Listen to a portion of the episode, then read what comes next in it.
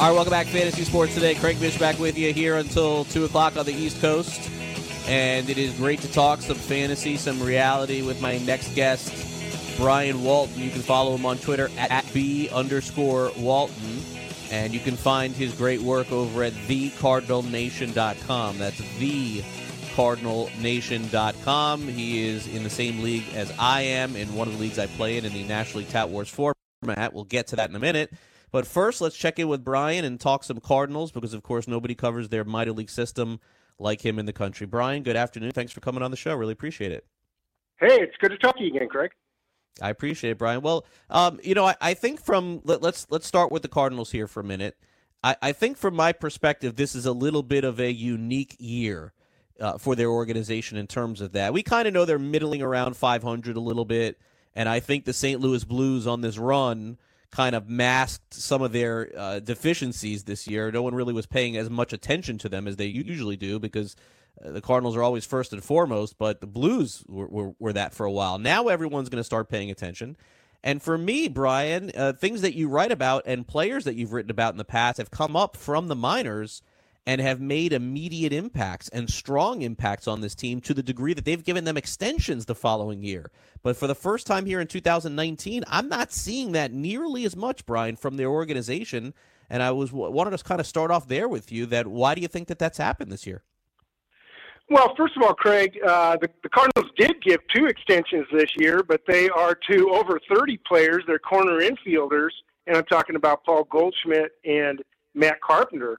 And both those guys are probably poster children for the underperforming, inconsistent Cardinals offense this year. So, you know, the second guessers are out. And, you know, the point on the Blues, certainly a lot of folks were focused on the Blues, but the Cardinals are still drawing well over 40,000 a year. And I can tell you the, uh, the dedicated Cardinal fans are upset about what's going on. Now, on the prospect pipeline, what happened was, as, and folks have seen this, the Cardinals had such a rich pitching pipeline year after year the Flahertys and Weavers and Hudsons would come up, the Cardinals decided they were going to focus on offense. And so, since they overspent in the international class in 2016 17, uh, and then, of course, they had the Houston draft where they lost their early picks. And since then, they've really been focused on offense, and they've gotten some good young players like uh, Nolan Gorman, Dylan Carlson. But a pitching uh, pipeline is starting to run dry, and you can see that across the Cardinals' uh, full season minor league system, where uh, none of their four clubs made the playoffs in the first half, and and three of them are either in last place or teetering, and it's because of, of pitching. Yeah, it's unusual for them because, as, as you said, we normally see it. And if you asked me this question last year and said, you know, give me the names of the players that will come up and succeed at the big league level from the Cardinals minor league system, I would have said, well, it's Alex Reyes. And if it's not Alex Reyes, it's going to be Gomber. And if it's not Gomber, it'll be Ponce de Leon. If it's not him, it'll be Genesis Cabrera. It's just kind of ironic that none of them have really gotten to that next level. And I, and I suppose we can start with Cabrera for a minute, Brian, because he was one of the pieces that was involved – in that deal with that sent Tommy Pham to Tampa Bay. What have you seen from him, and do you think that there is a chance that there still is some strong upside there because we haven't seen it yet here as a rookie? Yeah, and by the way, Cabrera is probably the only one of those young pitchers that you mentioned that hasn't been hurt. Reyes, of course, missed most of the last two years and is struggling with his command. Gomber's been on the injured list, or he would have been in St. Louis a long time ago. Ponce Leon has been a been a real quandary because his walk rate has increased as he's gotten older, and he's been unable because of that he's been inefficient and not able to get beyond five innings regularly in AAA, let alone the majors. But he seems to be the rare guy who actually pitches better in the majors and the minors. Uh, Genesis Cabrera, I mean, he's going to play this entire season at 22 years of age. I mean, he has less than 50 inning, career innings above Double A. He got rushed to the majors this year because the Cardinals needed starting pitching. Adam Wainwright's hurt uh, as Reyes, as we mentioned, hasn't come through. That, so they've had problems, and they really had to rush him. And there was there was talk that Cabrera was tipping his pitches in his first two major league starts, where he had to step in for an ineffective Michael Wacha. Uh, they sent him back to AAA. He had one good start, and then guess what? More injuries in St. Louis. Uh, this time to prospect Ryan Helsley. So Cabrera was brought back up to try to help from the left side of the bullpen, where Andrew Miller has been the mainstay and a disappointment, and then Brett Cecil has basically been a you know a sunken four year contract for the Cardinals. Uh, he's had carpal tunnel syndrome and hasn't pitched all year. Yeah, it's the Cecil thing is strange, and uh, Gregerson didn't work out either. Brian Walton is with us, thecardinalnation.com. Um, are there are there any names that I'm missing somewhere in the minor leagues, Brian? Because I know that you know in general we're always able to find a gem or two, and I know that you know, Nolan Gorman is you know their former first round pick. I think he's probably a couple of years away from coming up. But beyond that, are there an, is there a name or two of a player that in fantasy circles should be rostered anywhere, or is this just not going to be the year for that with them? Well, there's a uh, there's a 20 year old outfielder in Double A named Dylan Carlson who was a high school first rounder a couple years ago, and he's showing uh, very good balance skills across the board. Uh, hitting for average, can take walks, shows power. Uh, St. Louis kept him a long time in spring training this year, which was unusual for a, a player who at that point had not played above high A. And chances are they won't rush Dylan Carlson to the major leagues this year without a rash of injuries, but you know it's not completely out of the question because uh, you know the Cardinals out the Cardinals are trying to figure out what they're going to do in left field uh, next year with Marcel Ozuna uh, scheduled to become a free agent. Dexter Fowler in right certainly hasn't been an Iron Man. Harrison Bader even in center, uh, you know, has the defensive skills but hasn't necessarily shown the bat to be a long-time starter. And then of course Tyler O'Neill, the young power slugger that everybody thought was going to step in, uh, was ineffective and is now injured. So again, another position like we talked about the pitching, where what looked like to be a pretty full pipeline is uh, a little dry. Brian Walton is with us. He also participates in the National League Tout Wars auction, and uh, congratulations at least on a great start, Brian. Let's start off with that, man. You're in first place. And uh, and before I even looked, like I, I knew that some of your team because I remember you getting Ozuna in the draft and, and taking chances on some other guys. But uh, welcome to the uh, Ketel Marte Fantasy League here in 2019. I mean, where in the world did this come from? There's no possible way that you could have seen this happening, but you added 20 home runs to your team. Let's say he had four or five at this point. You probably would have been okay with that. Did you see anything in the offseason that you really was he a target for you on draft day? I don't even remember he was one of a number of guys that I wanted in the middle infield. And to be honest with you, I like him for his positional versatility more than his offense. You know, I knew he could he could in, in these only leagues, and we're talking about a National League only league here. You know, guys that can play multiple positions, who are eligible at multiple positions, are are are a decided bonus. So. You know, he wasn't like a guy that was on my must list. In fact, the guy that I was excited about uh, at, at second base, and, and this year was Garrett Hampson.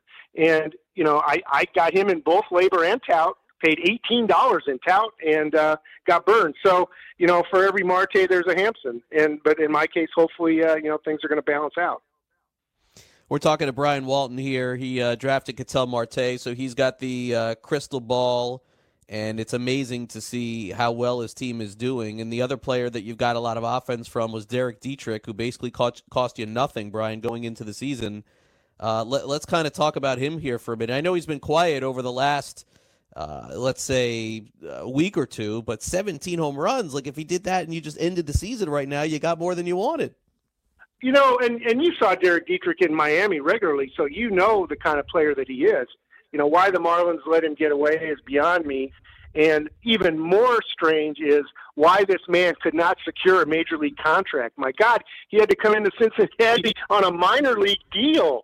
And the guy has 17 home runs, 37 RBI, a 340 on base percentage. And again, Dietrich wasn't a guy that I targeted. He was a late game, late gamer, threw out for a buck, and uh, there was crickets. And you know, I, I obviously didn't realize that he was going to have the kind of year uh, that he did. But you know, obviously, I'm happy to get him. And you really need you know contributors like that to come through. A, a Jarrod Dyson, somebody threw him out for a buck. I went to the room went quiet. 15 stolen bases. You know, it's not like anybody didn't know what Gerard Dyson could do, but you know his playing time was questionable. But you know, with the injuries in Arizona, you know, again another guy that was cheap like that steps up and, and performs far beyond his uh, his draft day salary price. All right, Brian. So uh, let, us kind of close out the, the conversation just on, on fantasy in general. And I, I, know that you and I get a chance to see each other sometimes in spring training in Jupiter, but every year we do in March. And I'm wondering from your perspective and, and just kind of where you think our game and fantasy baseball is headed. I know that you've been you know one of the pioneers playing this game for certainly a long, long time and being involved in the different formats. Uh, ha- have you noticed anything this year? Positive, negative, people playing, people not playing? It seems to be kind of a hot button discussion this year. Well, certainly the daily games have, have changed the landscape of, of fantasy sports and fantasy baseball for that matter. And uh, one of the things that I have the honor of doing is participating on the Tout Wars board. And you know, historically, Tout Wars, uh, being an industry showcase league, really focused on AL and, uh, and mixed. You know, very traditional leagues. And over time, the late Lawr Michaels pushed really hard that we get into other formats. So we have a mixed draft league, we have head-to-head leagues, uh, we have we have uh, uh, periodic leagues as well. So there's a number of ways that Tout Wars has tried to you know encompass a broader set of games than just a traditional uh, roto. Yeah, and I think that we um, we really need to kind of I, I, think as a group, you know, kind of group think how we can um, continue to maintain the same amount of interest, if not more. I'm really excited for that, and that's why kind of I'm still very heavily involved in the game, involved in this show. And certainly, Brian, before you go, tell people about thecardinalnation.com for those people who are interested in Cardinals and Cardinals prospects. I know you do a great job and also contribute to uh, Danny Mac and scoopswithdannymac.com. I saw Danny Mac this weekend. Uh, when the or last week when the Cardinals came here as well, we had a chance to talk. So tell Brian about that before you go. Yeah, um, I started my, my fantasy career writing for Creative Sports, and I still do uh, periodically uh, write fantasy articles there. Um, but I also got into uh, the Cardinals. I had covered, uh, cared about the Cardinals as a fan for most of my life, and you know, turned that into uh, a, basically a media job and a, and a and a second career. And I run the Cardinal Nation. We cover the Cardinals minor league system from end to end. Have reporters in each of the Cardinals minor league affiliate cities because, of course, me as one person can't be everywhere. And so, you know, we basically cover everything that happens in the system from draft picks to the Dominican Summer League to uh, transactions that occur across the system to hot cold players. You know, pretty much everything that goes on, uh, you can come to the Cardinal Nation now. Part of the content is subscription based, and that's how uh, you know we pay the bills and keep the lights on. And then, as you mentioned, I also do a weekly minor league podcast with Dan McLaughlin, who's the tel- television voice uh, television play-by-play man for the St. Louis Cardinals on Fox Sports Midwest, and uh, that helps me get my message out to uh, lots of people who are interested in the Cardinals minor league system. Yeah, and I and I think you do a great job, Brian. And certainly, I look forward to catching up with you again soon. And um, have a great rest of the baseball season. And hopefully, we'll talk before then. And keep up the good work in Tout Wars. Hey, maybe we can talk trades. I wouldn't mind getting another closer. All right. Well, I don't have many. I only have one. He won't be in a month from now on Miami. But either way. Yeah, unfortunately, unfortunately in Miami. Yeah, I did take a look at that. No, I'm not going to have that. No, I think he's gone, and, and then it's just a mix of guys in Miami probably, and not many wins either. So, but uh, Brian, thank you for coming on. Really appreciate it. Okay. Talk to you soon, Craig. All right, Brian Walton with us, thecardinalnation.com.